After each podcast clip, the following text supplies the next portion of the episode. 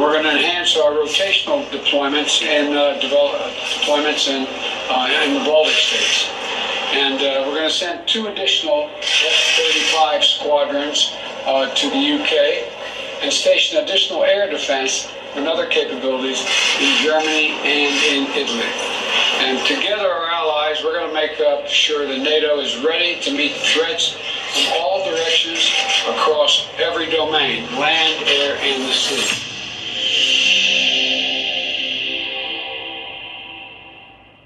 So Biden has sent un- unknown numbers of billions to Ukraine in the last four months.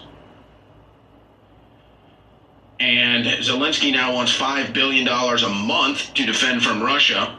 It's just, it's one of the greatest money laundering operations I've ever seen in my life. Right there next to NATO as a money laundering operation itself. And so the big theft continues. And then uh, Joe Biden meeting with G seven leaders, uh, of course, having to read off a note card. You'll notice the uh, the gentleman he's sitting next to doesn't have note cards and, and doesn't need note cards uh, telling him what to do. But Joe Biden does. His brain is broke.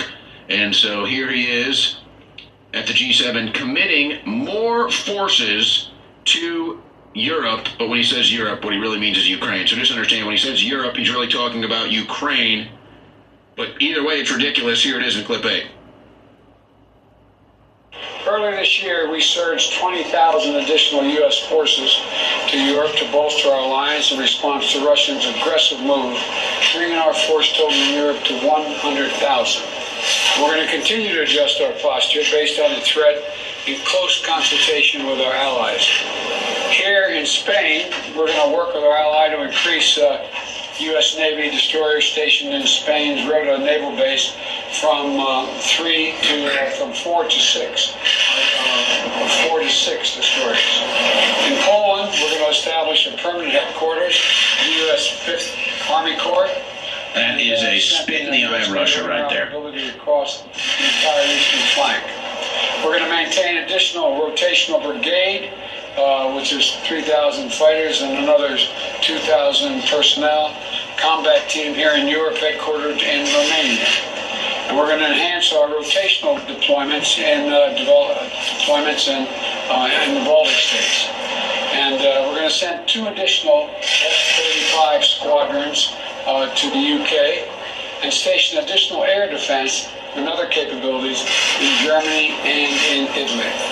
And together, our allies, we're going to make up sure that NATO is ready to meet threats from all directions across every domain, land, air, and the sea. And the moment when Putin has shattered peace in Europe uh, and attacked the very, very tenets of rule-based order, the United States and our allies, we're going to step up. We're stepping up. We're proving that NATO is more needed now than it ever has been, and it's as important as it ever has been. So I want to thank you, Jens, for leading the alliance through this crisis and uh, for your work to strengthen NATO for all the challenges lie ahead. And I, I genuinely look forward to our discussion today. And again, thank you for your leadership. So that's the NATO summit rather uh, than the G seven. Me misspeaking there.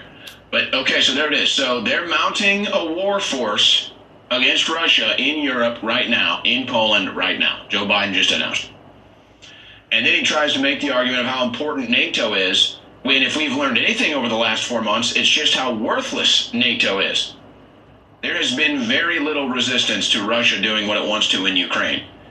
And the only reason any resistance was successful is because Russia has been handling the situation Uh, with kid gloves, quite frankly, trying to do it as peacefully as humanly possible, freeing eastern Ukraine from the leftover Nazi battalions, the, the white supremacists, uh, C I A proxy groups, globalist proxy groups, and, and just in general globalist policies, political policies and rigged elections and Western influence. And they've done it. Where was NATO? Look at that. Everybody else is just like yellow or clear. That's because it's been denatured. It's been watered down. We didn't do that. You think I would metaphysically shell you something, but this is the very best I can get. I'd rather go to hell than do that. I will only give you the maximum best info, the maximum truth, the maximum product, because I want that goodwill. What I do to you, I do to myself. Don't you get the big secret? You ever seen fish oil look like that? No, you never seen that, have you? And this little jewel right here is solid liquid consciousness. Look it up. Find out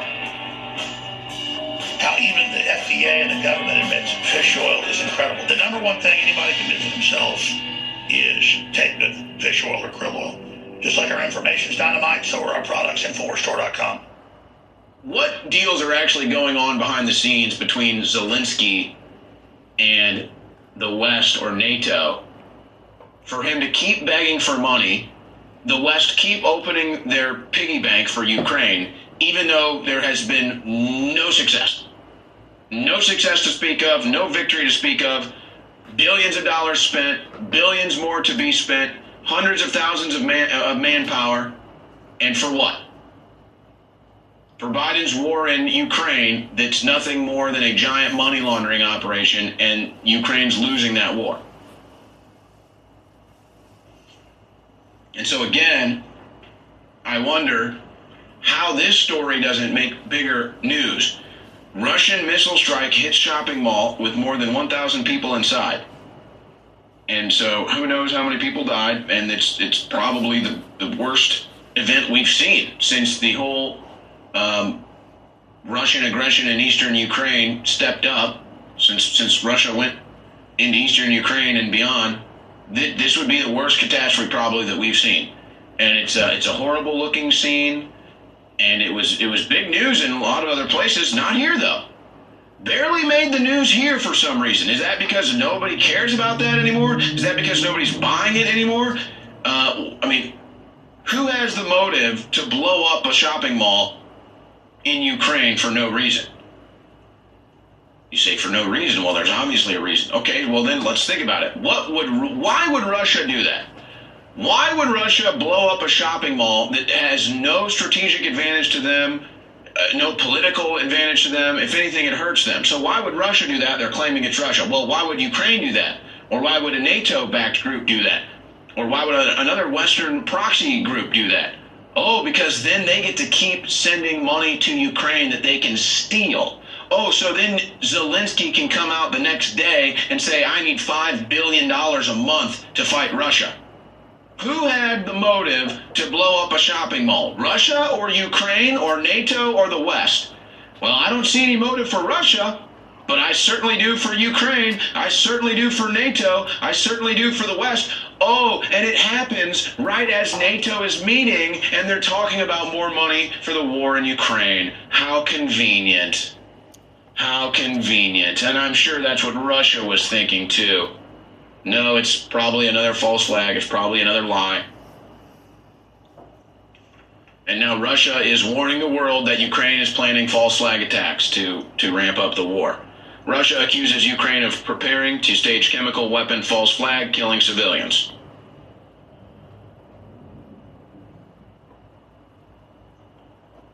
And, and the crew pointing out here in the footage from the grocery store that there's no cars in the parking lot, so maybe it was a totally made-for-T V event. I don't know. I'm just surprised it wasn't a bigger story here. It was. It would have been the biggest crime yet committed by Russia, if you believe that, with uh, them just randomly bombing a shopping mall. I don't believe that, but that's what they were claiming. Barely made news here. Now, why would Russia be warning of false flag chemical attacks? Well, that's because that's what the West did in Syria. Syria recognizes Donbas republics. Syria has recognized the independence of the Donetsk and Luhansk People's Republics, D P R and L P R respectively, which announced their intention to break away from Ukraine in twenty fourteen and were officially recognized by Russia in February. So uh, there's the strong ally of Russia, Syria, and they know all about false flag chemical attacks. Assad knows all about false flag chemical attacks being blamed on him. So uh, that's probably why uh, Russia is warning that. It was probably Assad who came over to Putin and said, hey, look, I've been in this position that you're in. They like to do uh, false flag chemical weapons attacks. You should probably be on the lookout for that and warn about it.